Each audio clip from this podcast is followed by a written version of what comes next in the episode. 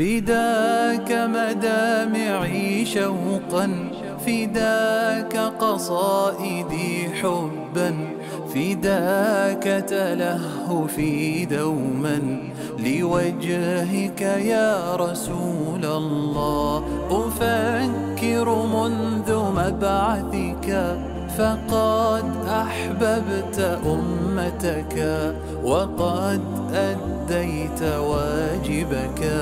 بصدق يا رسول الله. فداك مدامعي شوقا فداك قصائدي حبا فداك تلهفي دوما. لوجهك يا رسول الله. أهلا وسهلا بكم في منهاج الحياة لسيرة النبي صلى الله عليه وسلم. أهلا بكم في الحلقة الواحد والعشرين من سيرة النبي المختار. وبعد أن تحدث لكم زميلي عبد الرحمن حول اتفاق النبي صلى الله عليه وسلم مع كفار قريش على صلح الحديبية وبعد اقتراب نهاية عامهم ذاك من تاريخ الحديبية التي لم يتمكن المؤمنون من أدائها بعد أن منعتهم قريش وطلبت منهم أن يعودوا بعد عام. ها هو العام يقترب والنبي صلى الله عليه وسلم يأمر أصحابه بالتهيئة للتوجه لأداء العمرة. عمرة بديلة لعمرة الحديبية. حسب اتفاق الطرفين. ولما استعد المسلمون وسط ظروف معينة مرتفعة بعد عودة المهاجرين من الحبشة. أما المشركون فهم يعانون من الإحباط الشيء الشديد. فمحمد صلى الله عليه وسلم ها هو يستولي على بعض المناطق. استولى على خيبر ودولته تتعاظم كل ثانية وسمعته سحابة عطرة تطوف الجزيرة العربية. وأبو جندل ومن معه يقضون مضاجع قريش وقوافلها وقوائم من ضحايا أبي بصير وأبي جندل تصل إلى قريش محملة بالنواح والعويل والندم على ذلك الشرط المكتوب بالغطرسة الوثنية وتسير قافلة المؤمنين ملتزمة بشروط قريش التي تقول لا يدخل مكة السيف إلا في القراب ولا يخرج من أهلها بأحد.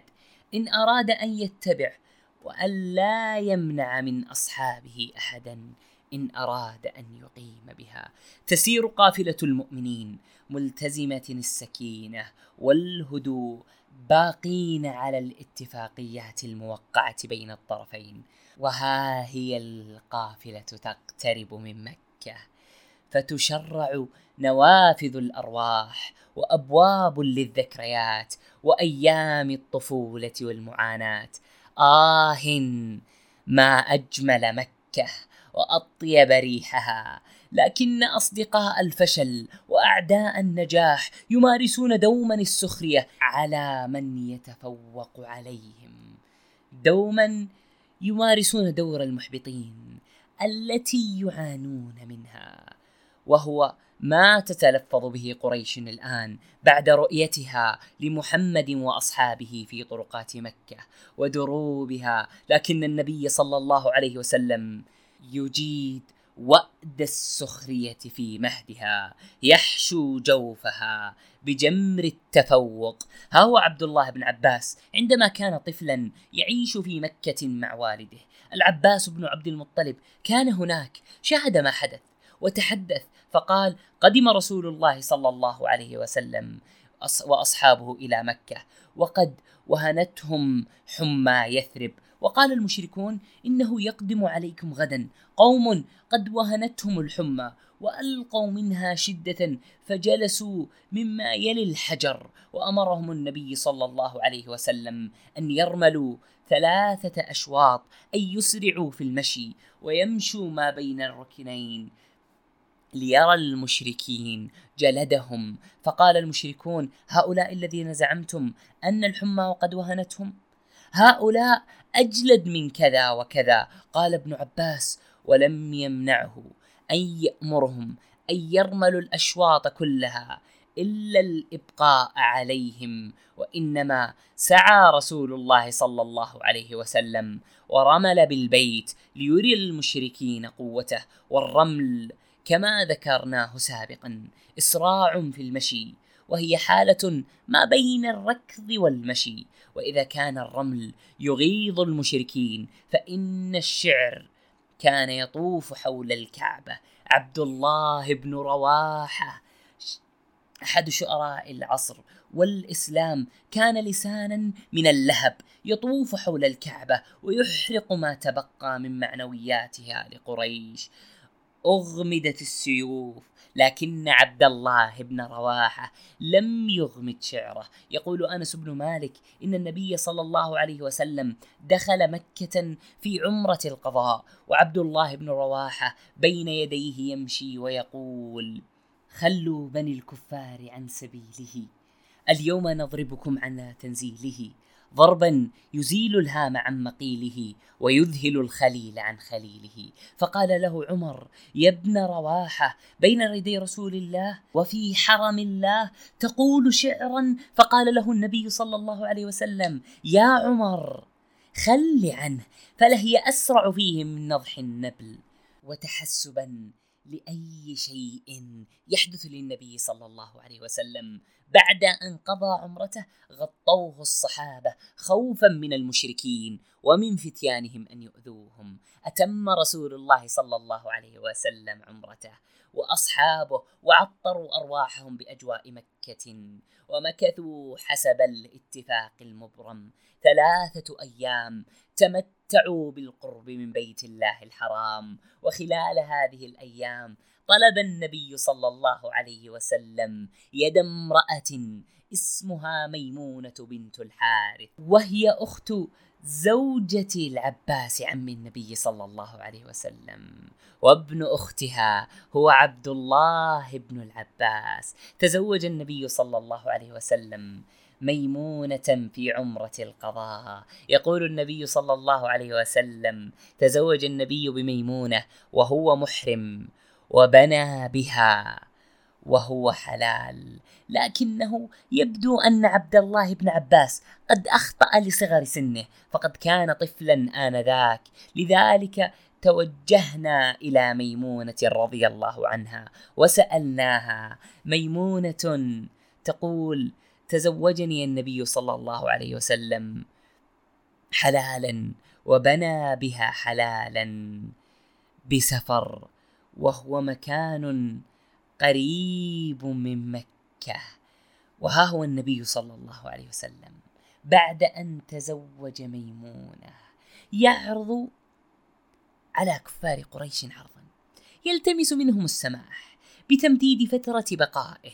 وأصحابه في مكة أياما كما طلب منهم مشاركته أفراح عرسه ووليمته وعن هذا الالتماس وعن رد قريش. يقول ابن عباس رضي الله عنه أن النبي صلى الله عليه وسلم لما تزوج بميمونة أقام في مكة ثلاثة, ثلاثة أيام فأتاه حويطب ابن عبد العزى في نفر من قريش في اليوم الثالث. قالوا إنه قد انقضى أجلك. فاخرج عنا. قال وما عليكم.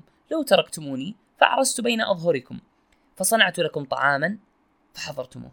قالوا لا حاجة لنا في طعامك.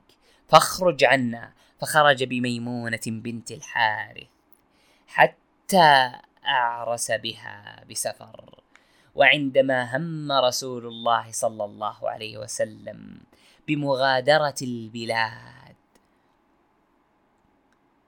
لحقت به ابنة عمه وحبيبه سيد الشهداء حمزة رضي الله عنه ورغبت في مصاحبته إلى تلك المدينة الطيبة التي أود والدها احتضانها هناك إلى يوم القيامة.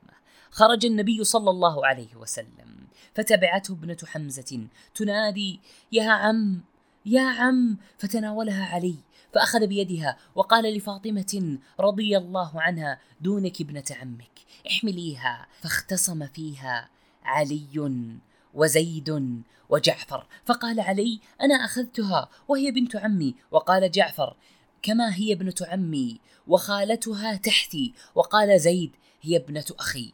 فقضى بها النبي صلى الله عليه وسلم لخالتها. وقال الخالة بمنزلة الأم وقال لعلي أنت مني وأنا منك. وقال لجعفر أشبهت خلقي وخلقي. وقال لزيد أنت أخونا ومولانا نسيج متناغم وخلاب من العلاقات والحب حوله صلى الله عليه وسلم. كل يرى أنه الأحق برعاية يتيمة حمزة.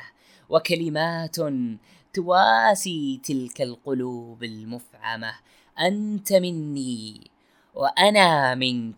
أشبهت خلقي وخلقي. أنت أخونا ومولانا.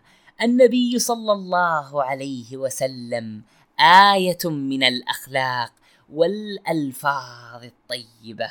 ولما وصل صلى الله عليه وسلم إلى المدينة كانت حياة من نذروا أنفسهم لإزالة جعيد الأرض وأحزان القلوب بالإيمان والتوحيد. لا تعرف الهدوء ما دام هناك شبرا يئن من وخز الأصنام والأثنان فالقضية ليست بحثا عن الغنائم أو سعيا وراء دفع حدود الدولة الجديدة. إلى الأقصى الممكن هي النبوة والتوحيد ومن حق كل البشر الحصول عليها وليس من حق أحد ومن يحملها الاستثمار بها وحرمان الآخرين من التمتع بها وليس من حق أحد مهما كان منع صوت التوحيد من الوصول إلى القلوب وبعد عودة النبي صلى الله عليه وسلم من مكة. قرر القيام بالتخاطب مع الدول العظمى المجاورة لكن قبل ذلك وصلت أخبار وصلت شخصيات وحدثت أحداث اهتزت لها مكة والمدينة حتى الحبشة هزها ما هز مكة. ولما لا تهتز المدينتان وآخر داهيتين من قريش ينتزع قلوبهما ووحيهما وينتزع منها من مخلفات العادات الوثنية الموروثة ويتجهان بها نحو المدينة والفجر والتوحيد. خالد بن الوليد وعمرو بن العاص يشهران إسلامهما وإسلام أمثالهما يفقد قريشا التوازن ويصيبها فيما تبقى لها من عزم. فأين لقريش قائد ميداني في مثل دهاء خالد بن الوليد الذي يقرأ جيش خصمه كما يقرأ اسمه وأين لها؟ بمثل عمرو بن العاص داهية يزحزح دهاءه الجبال. كان لهذين العظيمين عناد العظماء وثقتهم بقدراتهم على حل معضلة محمد عاجلا أو آجلا. وهذا ما يغري أمثالهما. الذين حباهم الله سبحانه عقولا وقدرات ذات مواصفات قياسية. تجد عندهم الفرح وحب الاستقلال والترفع عما يؤمن به ويسلكه البسطاء لكن الميزة في الإسلام هو أنه بسيط مدهش ومعجز في الوقت نفسه وتلك حقيقة لا مفر منها وقدراته على تطويع الجبابرة والمفكرين تماما هي كنعومته ورقته في الإمساك بأيدي البسطاء والمساكين وأخذهم إلى حيث ينعمون لكن عصر العناد والاعتداد بالنفس والحسد. أحيانا لدى العظماء يحرمهم من البوح بالحقيقة الصارخة داخل أعماقهم. وقد كان إسلام خالد وعمر هو الخلاص من معاناة العناد والاعتداد بالذات. وفي قصة إسلامها تفاصيل تلك التعرجات التي سلكتها الروح والعقل بعيدا عن الصراط المستقيم حتى وجدوا نفسيهما يوما في صحراء أبي جهل حيث لا مكان لغير الضياع والعطش والموت. يقول عمرو رضي الله عنه إني قد كنت على أطبق ثلاث لقد رأيتني وما أحد أشد بغضا لرسول الله ولا أحب ولا أحب إلي أن أكون قد استمكنت منه فقتلته فلو مات على تلك الحال لكنت من أهل النار. فلو مات على يدي لكنت من أهل النار. لما؟ لما؟ لما يا ابن العاص؟ يقول لما انصرفنا من الأحزاب عن الخندق جمعت رجالا من قريش كانوا يرون مكاني ويسمعون مني فقلت لهم تعلمون والله؟ تعلمون والله إني لارى أمر محمد يعلو الأمور علوا كبيرا منكرا وإني قد رأيت رايا فما ترون فيه. قالوا وما رأيت؟ قال رأيت أن نلحق بالنجاشي فنكون عنده فإن ظهر محمد على قومنا كنا كنا عند النجاشي فإنا إن نكون تحت يده أحب إلينا من أن نكون تحت يد محمد. وإن ظهر قومنا فنحن من قد عرف فلن يأتينا منهم إلا خير. فقالوا إن هذا لرأي فقلت لهم فاجمعوا له ما نهدي له وكان أحب ما يهدى إليه من أرضنا الأدم فجمعنا له أدما كثيرا فخرجنا حتى قدمنا عليه فوالله إنا لنعده. إذا جاء عمرو بن العاص وعمرو بن أبي الضمير وكان رسول الله صلى الله عليه وسلم قد دفع وبعث إليه في شأن جعفر وأصحابه فدخل عليه ثم خرج من عنده. فقلت لأصحابي إن هذا عمرو بن أمية الضميري. ولو قد دخلت على النجاشي فسألته إياه فأعطاني فضربت عنقه. فإذا فعلت ذلك رأت قريشا أني قد أجزأت عنها. حين قتلت رسول رسول محمد صلى الله عليه وسلم. قال يقول عمرو بن العاص فدخلت عليه فسجدت له كما كنت أصنع سابقا فقال مرحبا بصديقي أهديت لي من بلادك شيئا؟ قلت نعم أيها الملك قد أهتوت إليك أدما كثيرا ثم قدمت إليه فأعجبه واشتهاه ثم قلت له أيها الملك أيها الملك إني قد رأيت رجلا خرج من عندك وهو رسول رجل عدو لنا فأعطنا إياه لنقتله فإنه قد أصاب من أشرافنا وخيارنا فغضب ثم يد مد يده فضرب بها أنفه ضربة ظننت أنه قد كسره فلو انشقت لي الأرض لدخلت فيها فراق منه ثم قلت له أيها الملك والله إني لو ظننت أنك تكره هذا ما سألتك إياه؟ فقال له أتسألني أن أعطيك رسول رجل يأتيه الناموس الأكبر الذي كان يأتي موسى لتقتله؟ فقلت أيها الملك أكذاك هو؟ فقال ويحك يا عمرو أطعني واتبعه فإنه والله لعلى الحق وليظهرن على من خلفه كما ظهر موسى على فرعون وعلى جنده. قلت فبايعني له على الإسلام. قال نعم فبسط يده وبايعته على الإسلام. ثم خرجت إلى أصحابي وقد حال رأيي عما كان عليه وكتمت أصحابي إسلامي. ثم خرجت عامدا لرسول الله صلى الله عليه وسلم لأسلم فلقيت خالد بن الوليد وذلك قبيل الفتح وهو مقبل من مكة. فقلت أين يا أبا سليمان؟ قال والله لقد استقام المنسم. وإن الرجل لنبي. اذهب والله أسلم فحتى متى قلت. والله ما جئت إلا لأسلم فقدمنا على رسول الله صلى الله عليه وسلم. وقدم خالد فأسلم وبايع ثم دنوت. فقلت يا رسول الله ابسط يمينك لبايعك فبسط يمينه فقبضت يدي. فقال ما لك يا عمرو؟ قلت أردت أن أشترط. قال تشترط؟ بماذا؟ فقلت أن يغفر لي. قال أما علمت أن الإسلام يهدم ما كان قبله وأن الهجرة تهدم ما كان قبلها وأن الحج يهدم ما كان قبله وما كان أحد أحب إلي من رسول الله صلى الله عليه وسلم ولا أجل في عيني منه وما كنت أطيق أن أملأ عيني منه إجلالا له. ولو سئلت أن أصفه ما أطقت لأني لم أكن أملأ عيني منه.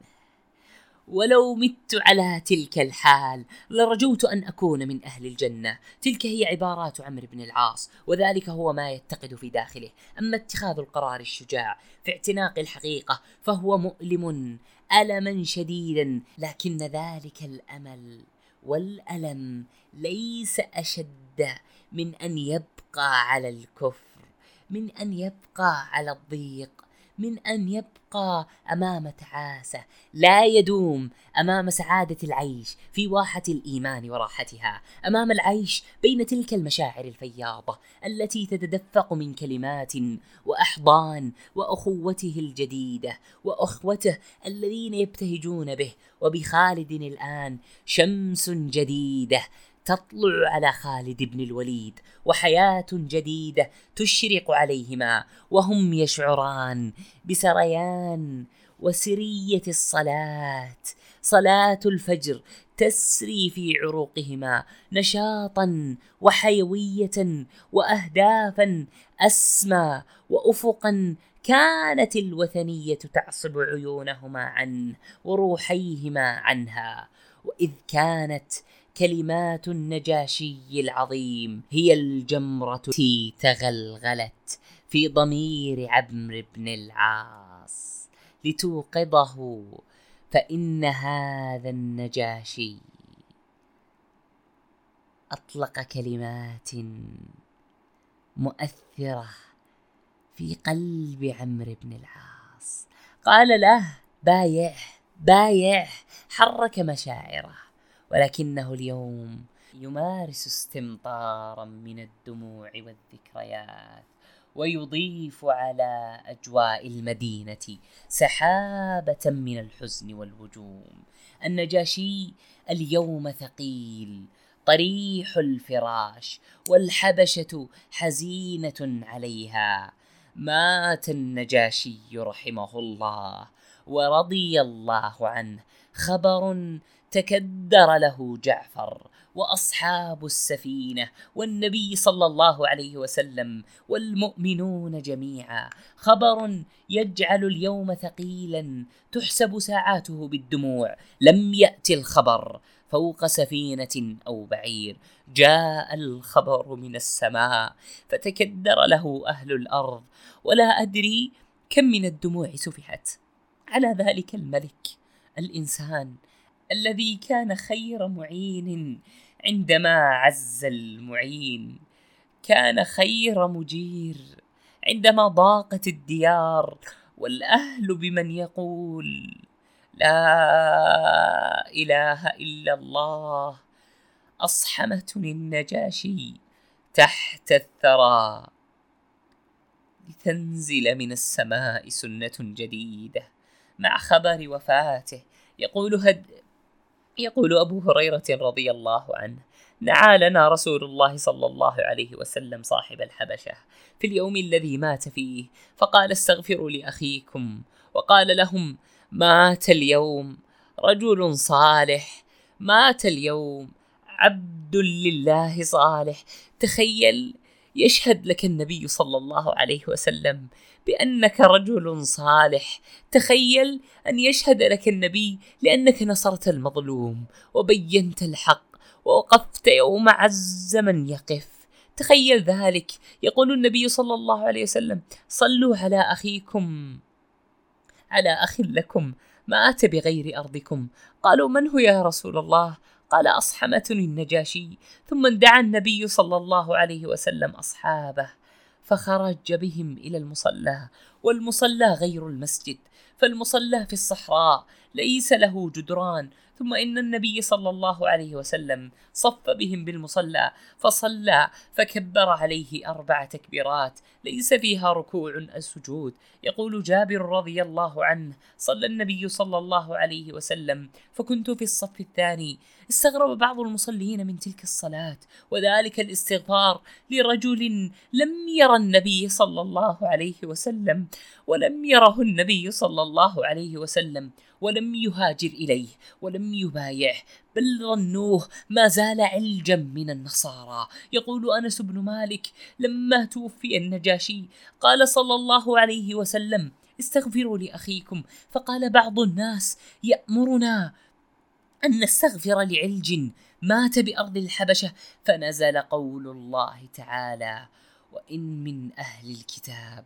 لمن يؤمن بالله وما أنزل إليكم وما أنزل إليهم خاشعين لله لا يشترون بآيات الله ثمنا قليلا أولئك لهم أجرهم عند ربهم إن الله سريع الحساب علم أولئك المتسائلون مكان مكانة النجاشي عند ربه وشهادة الله له التي أنزلها من فوق سبع سماوات. الرب تبارك سبحانه يشهد للنجاشي. وأما الكرامة كرامة على قبر النجاشي. تقول عائشة رضي الله عنها لما مات النجاشي كنا نتحدث أنه لا يزال يرى على قبره نور. ودع الصحابة أخاهم بالدعاء وطلبوا الرحمة له من الله وتولى بعده ملك آخر ونجاشي آخر على الحبشة.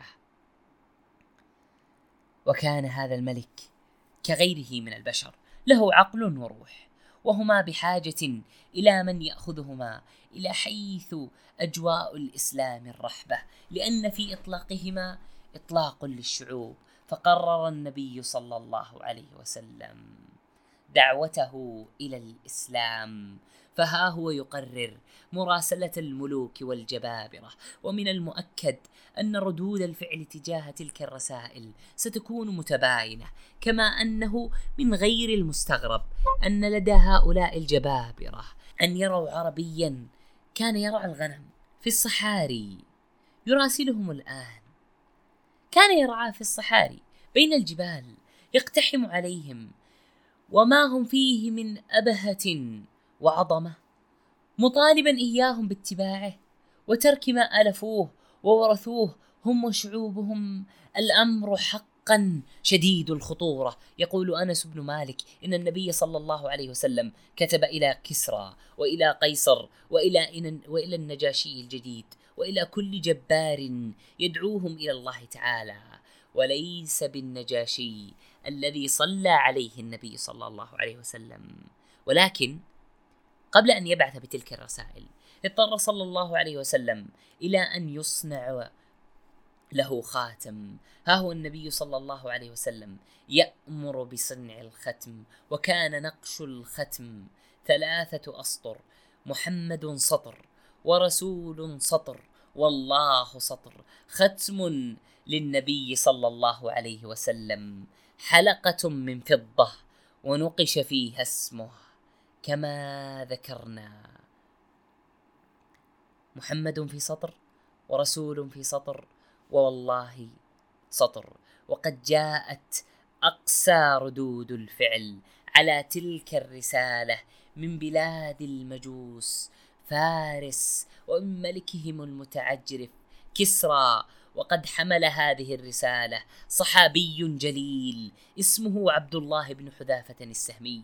وكان عبد الله مهمته مقتصرة على تسليم الرسالة إلى عظيم البحرين والذي طلب منه النبي صلى الله عليه وسلم تسليم الرسالة بدوره إلى كسرى. فأما رد كسرى الذي لم يكن يتمتع بلباقة أدبية ولا حتى دبلوماسية تؤهله لقيادة أمة لقيادة أمة عظيمة كأمة فارس. كان كسرى كتلة من الغرور. ولم يجد خطاب النبي صلى الله عليه وسلم في تذكيره ببشريته وقدرة الله عليه. قرأ كتاب النبي صلى الله عليه وسلم فاستشاط غضبا وغرورا.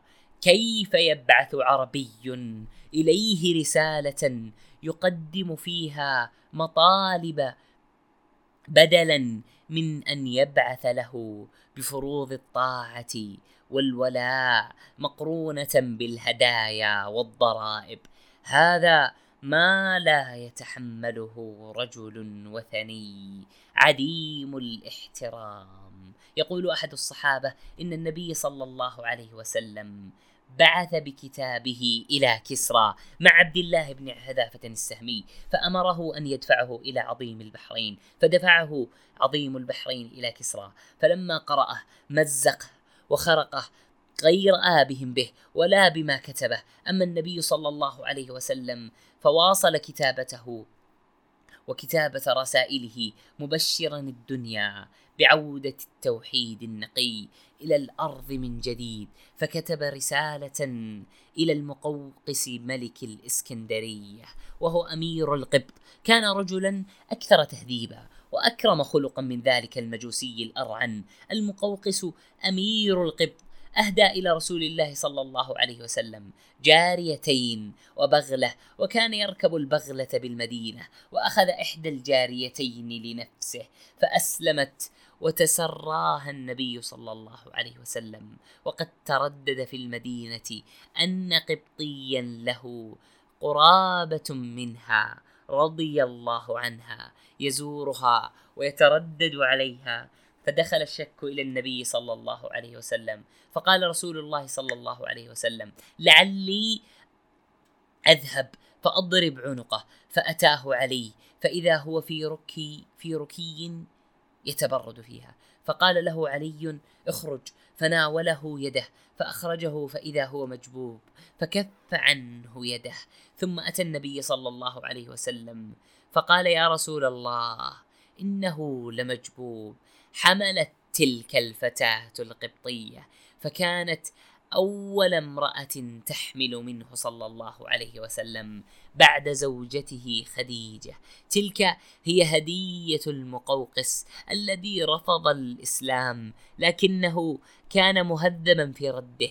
أما كثرة الرسائل وأكثرها إثارة فكانت تلك التي حملها الصحابي دحية الكلبي إلى الروم. انطلق دحية إلى عظيم الروم في بصر الشام الذي سيقوم بدوره بإيصال الرسالة إلى ملك الروم هرقل. وانطلق قبله من مكة زعيم قريش وسيدها. انطلق إلى أرض الشام أرض الروم.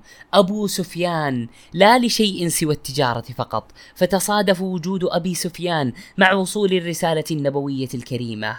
لن يقص دحية ما حدث. سيتولى زعيم قريش الذي كان حاضرا في بلاط الروم حيث استدعاه ذلك الملك لطرح عليه بعض الأسئلة حول شخصية النبي صلى الله عليه وسلم. بصفته رجلا من قومه ومن أعرف الناس به لكن سؤالا ملحا. يتجول على طريق الشام.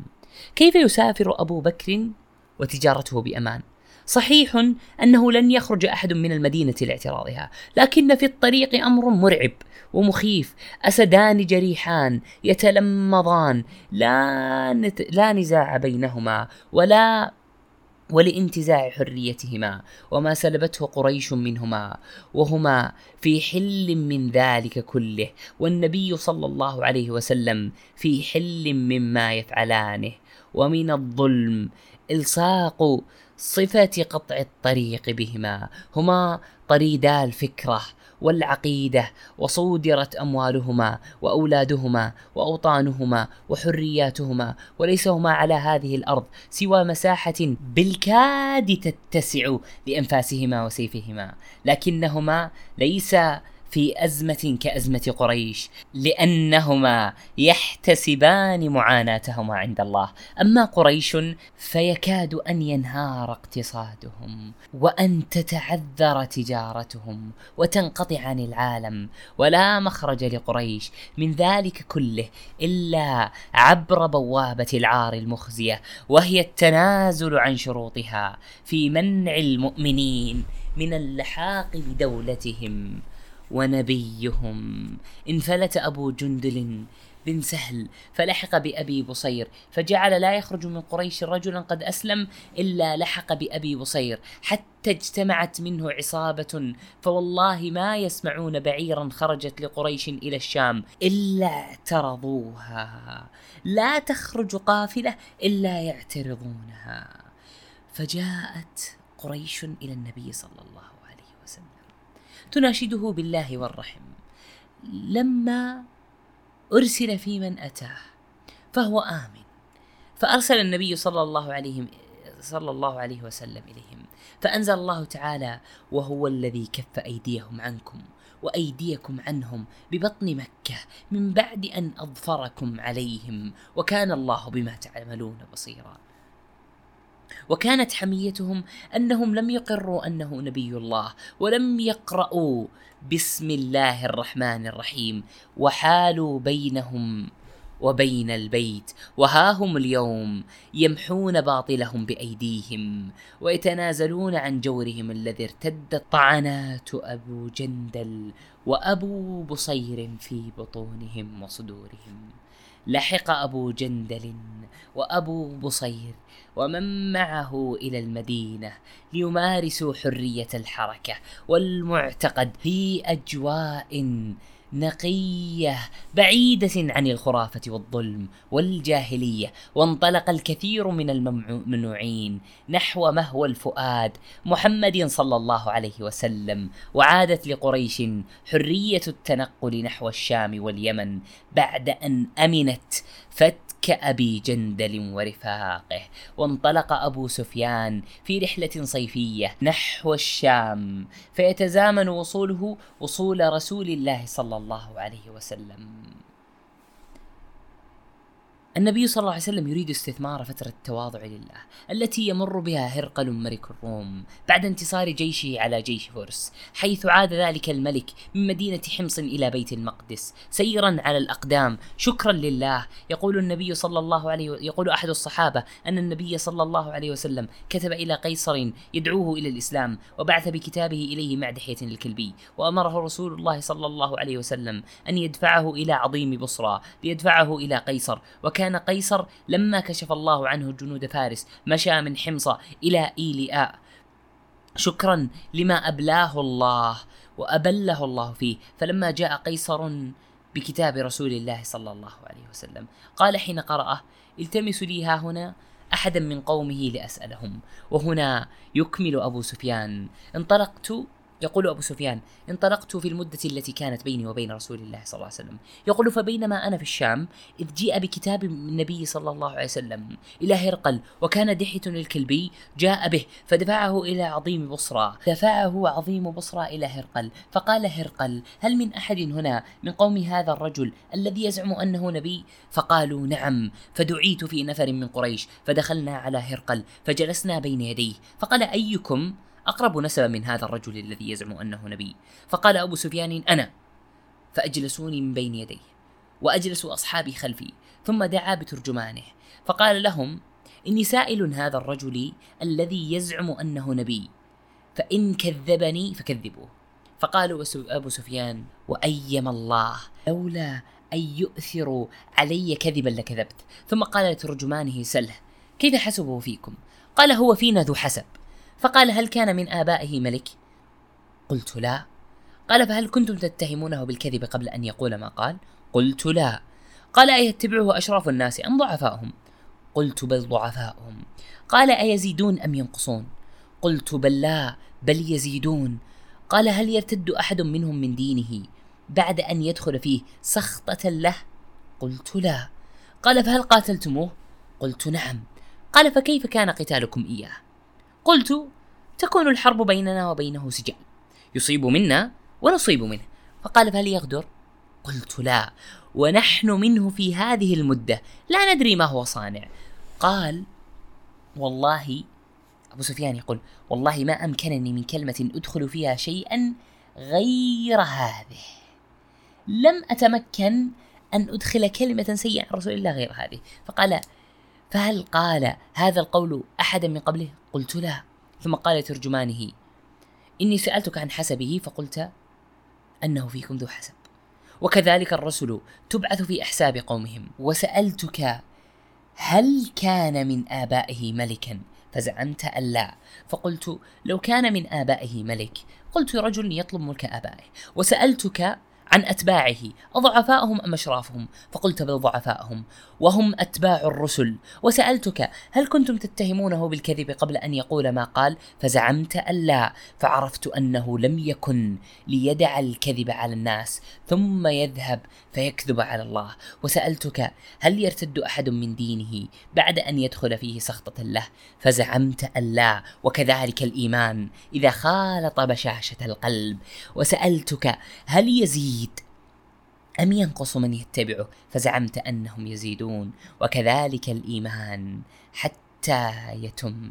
وسألتك هل قاتلتموه؟ فزعلت فزعمت أنكم قاتلتموه. فتكون الحرب بينكم وبينه سجال ينال منكم وتنالون منه. وكذلك الرسل تبتلى ثم تكون لهم العاقبة. وسألتك هل يغدر؟ فزعمت أنه لا يغدر وكذلك الرسل لا تغدر. وسألتك هل قال أحد هذا القول من قبله؟ فزعمت أن لا. فقلت لو كان هذا القول قال لأحد من قبله قلت رجل ائتم بقول رجل قبله. ثم كرر عليه سؤالا فقال له بما يأمركم؟ فقال أبو سفيان يأمرنا بالصلاة والزكاة والصلة والعفاف. قال إن يك ما تقوله فيه حقا فإنه نبي وقد كنت أعلم أنه خارج ولم أك أظنه منكم ولو أني أعلم أني أخلص إليه لأحببت لقاءه ولو كنت عنده لغزلت عن قدميه وليبلغن ملكه ما تحت قدمي ثم دعا بكتاب رسول الله صلى الله عليه وسلم فقرأه فإذا فيه بسم الله الرحمن الرحيم. من محمد رسول الله إلى هرقل عظيم الروم سلام على من اتبع الهدى أما بعد. فإني أدعوك بدعاية الإسلام. أسلم تسلم وأسلم. يؤتيك الله أجرك مرتين. فإن توليت فإن عليك إثم الأريسيين. يا أهل الكتاب تعالوا إلى كلمة سواء بيننا وبينكم. ألا نعبد إلا الله. إلى قوله اشهدوا بأننا مسلمون. فلما فرغ من قراءة الكتاب ارتفعت الأصوات عنده وكثر اللغط وأمر بنا فأخرجنا. فقلت لصاحبي ولأصحابي معهم لقد أمر أمر ابن أبي كبشة.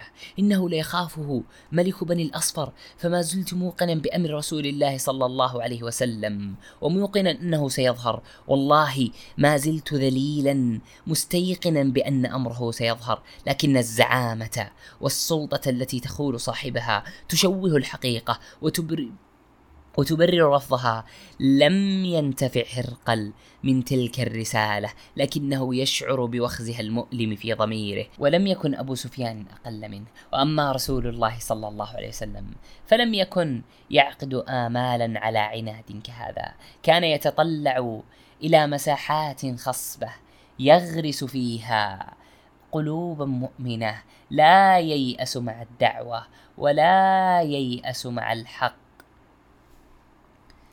يريد أن يتمكن من الضمائر والعقول والوجدان. يريد أن يزرع البذرة. لم يكن صلى الله عليه وسلم في رسائله يهدد بقوة عسكرية أو زحف أحمر لا يرحم. كانت الرسائل موجهة نحو الضمير والعقل. كانت الرسائل تريد إسلاما لا يعرف الحدود. أدرك هرقل أنه إن لم يستقبل الحق اليوم فسوف يستقبله غدا. وأدرك أبو سفيان من قول هرقل ما كان يرفض إدراكه منذ السنين. وبعد أن وصلت إلى مسامع النبي صلى الله عليه وسلم تلك الردود قال لأصحابه وحيا صادقا وبشرى لا تتخلف. قال صلى الله عليه وسلم إذا هلك كسرى فلا كسرى بعده وإذا هلك قيصر فلا قيصر بعده والذي نفسه بيده. لتنفقن كنوزهما ولتنفقن في سبيل الله. نعم وعد من النبي صلى الله عليه وسلم. وها هو النبي صلى الله عليه وسلم. يرسل عبد الله بن رواحة إلى خيبر لكي يقبض نحص المحصول السنوي من زراعة أرض خيبر. واليهود كما هم يخططون لجريمة جديدة ضد رأس الدولة. وأخيرا فك فكر اليهود فكر اليهود بسحر النبي صلى الله عليه وسلم ولم يجدوا انسبا للقيام بهذه الجريمة. من خادم للنبي صلى الله عليه وسلم يدعى لبيد بين أعصم رجل من بني زريق حليف لليهود كان منافقا وكان يخدم النبي صلى الله عليه وسلم. تقول عائشة رضي الله عنها كان رسول الله صلى الله عليه وسلم سحر حتى كان يرى أنه يأتي النساء ولا يأتيهن أي أنه أثر على جسده. فقط أما الوحي والتبليغ فلا يأتيه الباطل من بين يديه ولا من خلفه. لكن هذا السحر أثر في النبي صلى الله عليه وسلم. إنه حرمه من الاتصال بنسائه اياما. لكن الله لم يترك نبيه صلى الله عليه وسلم. لم يترك النبي صلى الله عليه وسلم. تقول عائشة رضي الله عنها كان رسول الله صلى الله عليه وسلم سحر حتى أنه كان يرى أنه يأتي النساء ولا ياتيهن فقال يا عائشة علمت أن الله قد أفتاني فيما استفيته فيه. أتاني رجلان فقد فقعد أحدهما عند رأسي. والآخر عند رجلي. فقال الذي عند رأسي الآخر ما بال الرجل؟ قالوا مطبوب. قال ومن طبه قال لبيد بن أعصم رجل من بني زريق حليف لليهود كان منافقا. قال وفيما قال في مشط ومشاطة. قال وأين؟ قال في جف طلعة ذكرها تحت رعوفة في بئر ذروان فأتى النبي صلى الله عليه وسلم البئر حتى استخرج فقال هذا البئر الذي أريتها كأن ماءها نقاعة الحناء وكأن نخلها رؤوس الشياطين فاستخرج. فقلت أفلا؟ أي انتشرت فقال أوما والله فقد شفاني الله وأكره أن أثير على أحد من الناس شرا. فيقول النبي صلى الله عليه وسلم فيقول زيد بن الأرقم عن سحر النبي صلى الله عليه وسلم سحر النبي صلى الله عليه وسلم من رجل من اليهود فاشتكى فأتاه جبريل فأنزل عليه بالمعوذتين وقال إن رجلا من اليهود سحرك والسحر في بئر فلان فأرسل عليا فجاء به فأمر أن يحل العقد. ويحلها وتقرأ آية فجعل يقرأ ويحل حتى قام النبي صلى الله عليه وسلم كأنما أنشط من عقال فما ذكر رسول الله صلى الله عليه وسلم لذلك اليهودي شيئا مما صنع به ولا أراه في وجهه. النبي صلى الله عليه وسلم لم يقتل ذلك الرجل ولم يشعره حتى حتى في تعابير وجهه عليه السلام. لم يكن النبي صلى الله عليه وسلم ينتقم لنفسه. لم يعد لليهود وزن. لم يعد لليهود أي وزن. أصبح همه صلى الله عليه وسلم موجها للقوة العظمى التي سيطول الصراع معها. في المستقبل قوة النصارى ممثلة بالروم لذلك النبي صلى الله عليه وسلم أعد الجيش هيأ النبي صلى الله عليه وسلم جيشا وعين له قائدا وهو ابن عمه جعفر بن أبي طالب فهو لن يذهب معه هذه المرة. عينه في غزوة مؤتة وبعد أن انتهى من كل شيء خرج لتوديعهم مبكرا وهو وهي سنته صلى الله عليه وسلم. وجعل زيد بن حارثة أميرا عليهم. ثم قال لهم رسول الله صلى الله عليه وسلم إن قتل زيد فجعفر وإن قلت جعفر فعبد الله بن رواحة. إذ هذه أول غزوة يشارك فيها جعفر رضي الله عنه بعد قدومه من الحبشة وهي كذلك أول غزوة يشارك فيها فارس الإسلام الجديد. خالد بن الوليد يا لها من أسماء تهز الأرض ويا له من وداع يأخذ بنياط القلب. كيف لا؟ وهذا الجيش القليل ذاهب لملاقاة جيش الروم الذي هزم جيش فارس. كيف لا؟ والوداع كان لزيد وجعفر. زيد الذي يقول عنه أحد أفراد هذا الجيش ما كنا ندعو زيد بن حارثة إلا زيد بن محمد حتى نزل في القرآن. ادعوهم لآبائهم ادعوهم لآبائهم. زيد يودع النبي صلى الله عليه وسلم ويودع ابنه أسامة وينطلق نحو مؤتة أو نحو مؤتة والجنة وجعفر بن عمه الذي عانى آلاما كثيرة من الغرب والبعد عن رسول الله صلى الله عليه وسلم.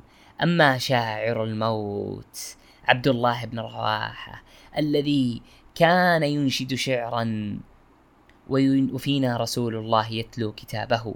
إذا انشق معروف من الفجر ساطع أرانا الهدى بعد العمى فقلوبنا بها موقنات أن ما قال واقع. يبيت بجافي جنبه عن فراشه إذا استثقلت بالكافرين المضاجع. وقد انطلق أمراء مؤتة. وكان أحد الصحابة اسمه أبو قتادة. يرى ويسمع. أبو قتادة فارس فارس رسول الله صلى الله عليه وسلم. قد بعثه رسول الله صلى الله عليه وسلم وقال عليكم زيد بن حارثة فإن أصيب زيد فجعفر. فإن أصيب جعفر فعبد الله بن رواحة فوثب جعفر وقال يا رسول الله ما كنت أرهب أن تستعمل علي زيدا. فقال أمضي فإنك لا تدري أي ذلك خير. فانطلق حتى حتى وصل إلى أرض مؤتة؟ وهم في قرية من قرى البلقاء بالشام وهناك واجهوا أمواجا بشرية تدفقت من أرض الروم واستعدت وأعدت ولا أدري ما الضبط كم عددهم لكن الذي أعرفه أن عدد المسلمين كانوا قليلا جدا. ما هو القرار في مثل حالتي؟ مؤتة. جيش الرومي أوله في أوروبا وآخره في مؤتة. لم يتوقعه المسلمون.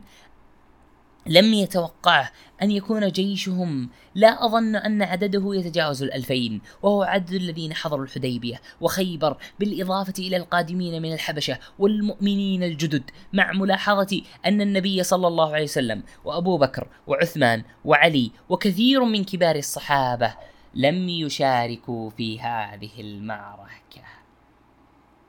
كانوا قليلا أمام جيش الروم.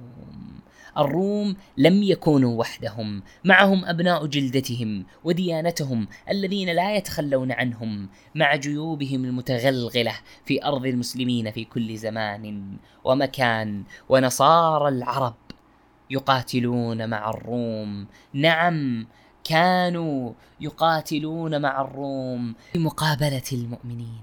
ها هو حبيب النبي صلى الله عليه وسلم. زيد يقاتل ويقاتل بحماسة يريد اقتحام باب الجنة. لكن حبيب النبي صلى الله عليه وسلم وأمير جيشه حوصر بالرماح والسيوف حتى خر شهيدا على أرض المعركة. فالتقط الراية جعفر بن أبي طالب ليقوم بما يشبه المعجزات وكأنه يسابق زيدا ويزاحمه على دخوله عند باب الجنة. هذا هو البحر في المعاناة المليء بالإصرار الذي يخبئ الكثير للإسلام. جعفر يتفجر على أرض المعركة وكأنه يعوض غيابه المرير عن بدر وأحد والخندق وباقي المعارك المجيدة. وكأنه يبحث عن شهادة كشهادة عمه حمزة وكأن فرسه تعيقه عن اقتحام الجنة. قام بعقرها فهو فهو لن يحتاجها بعد اليوم فليس اليوم أمامه سوى جحافل الروم والنصارى والعرب والموت وهو لا يهاب هذه المصطلحات وليس في ذاكرته حروف الهرب. يقول أحد الصحابة وهو أحد بني مرة وكان في الغزاة غزاة مؤتة وقال والله لكأني أنظر إلى جعفر حين اقتحم على فرس على فرس شقراء فعقرها ثم قاتل القوم حتى قتل وهو يقول يا حبذا الجنة يا حبذا الجنة واقترابها طيبة وبارد شرابها والروم قد دنا عذابها كافرة بعيدة أنسابها علي إذ لاقيتها ضرابها أما كيف قتل؟ فقتل بطريقة خاصة. لقد عقر الفرس الشقراء. ثم أخذ الراية بيده اليمنى متلقيا الطعنات والضربات بالرماح والسيوف حتى قطعت يمينه وقطعت يساره وفواصل وفواصله احتفاء احتفاها الطعنات حتى خر, خر شهيدا فحلق بعدها نحو أحلامه والجنة. ثم أخذ الراية أميرها الثالث عبد الله بن رواحة الذي شاهد تلك المشاهد المروعة. كان تردد عبد الله بن رواحة. تلك المشاهد في المعركة الشرسة والأطراف المتطايرة والدماء التي تلون أرض مؤتة. لكن ابن رواحة يقذف مرة أخرى بالخوف بشعر يصدح فيه يخاطب فيها نفسه. أقسمت يا نفسي لتنزلن لتنزلن أو لتكرهن. إن أجلب الناس إن أجلب الناس وشد الرنة ما لي أراك تكرهين الجنة. قد طالما قد كنت مطمئنة؟ هل أنت إلا نطفة في شنة؟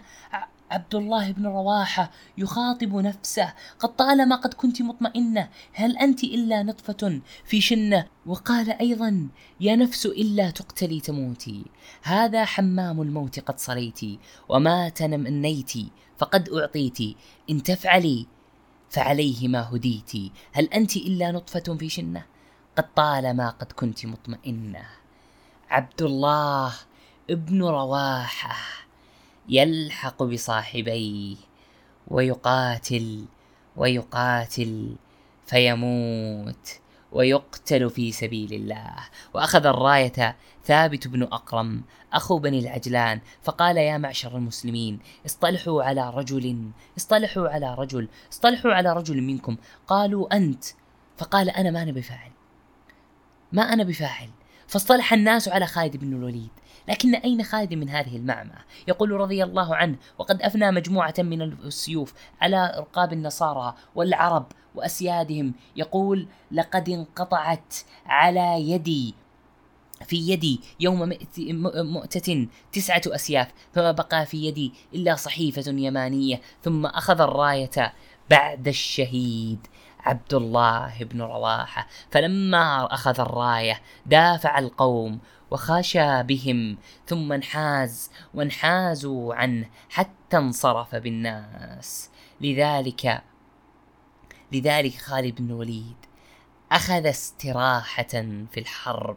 خالد بن الوليد الذي ولد في عالم الإسلام أميرا أخذ جيشه بعيدا وقد أسعد الروم تصرفه حيث أنهم لن يلاحقوه لأنهم ليسوا على استعداد لتقديم مزيد من الضحايا.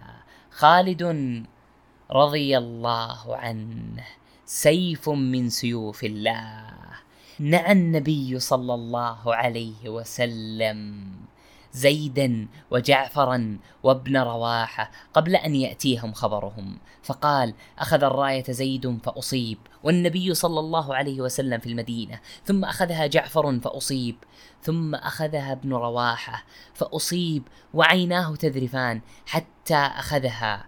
سيف من سيوف الله حتى فتح الله عليهم. وهذا الفتح ضمن ما يعني قرارا سليما أو نصرا على تلك الأراضي الميتة. انتشر الخبر والحزن والبكاء. أيتام مؤتة.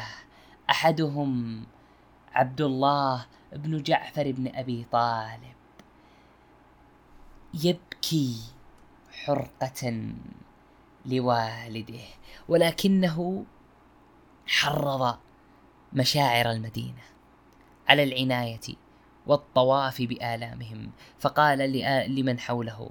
قال النبي صلى الله عليه وسلم اصنعوا لآل جعفر طعاما فقد جاءهم ما يشغلهم ثم توجه إلى بيته مثقلا بالحزن والشديد على أحبابه. أكيد فجعفر مات. ويقول ابن عمر رضي الله عنه أنه وقف على جعفر يومئذ. يومئذ وهو قتيل فعددت به خمسين بين طعنة وضربة ليس منها شيء في دبره يعني في ظهره. ليس لجعفر حاجة إلى الالتفات للدنيا. ويقول النبي صلى الله عليه وسلم رأيت جعفرا في المنام. رأيت جعفرا ملكا ذا جناحان. ولما عاد عبد الله بن عمر إلى المدينة كان إذا سلم على ابن جعفر قال السلام عليك يا ابن ذي الجناحين. دعودة المسلمين من مؤتة وذات شتاء قارس استدعي عمرو بن العاص للمثول بين يدي النبي صلى الله عليه وسلم. فمثل وتحدث عن ذلك الحوار مع نبيه. عمرو بن العاص يستدعى. فيأتي إلى النبي صلى الله عليه وسلم وهو يتوضأ. فصعد فيه النظر ثم طأطأ. فلماذا صعد إليه النظر؟ دعونا نستمع في الحلقة القادمة. لماذا استدعي عمرو بن العاص؟ مع زميلي عبد الرحمن في منهاج الحياة لسيرة النبي المختار في الحلقة القادمة. نلقاكم بود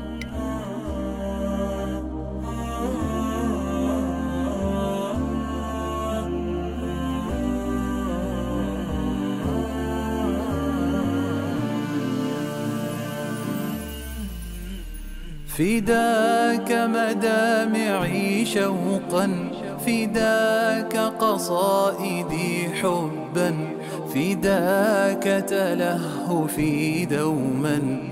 لوجهك يا رسول الله. أفكر منذ مبعثك فقد أحببت أمتك وقد أديت واجبك. بصدق يا رسول الله. فداك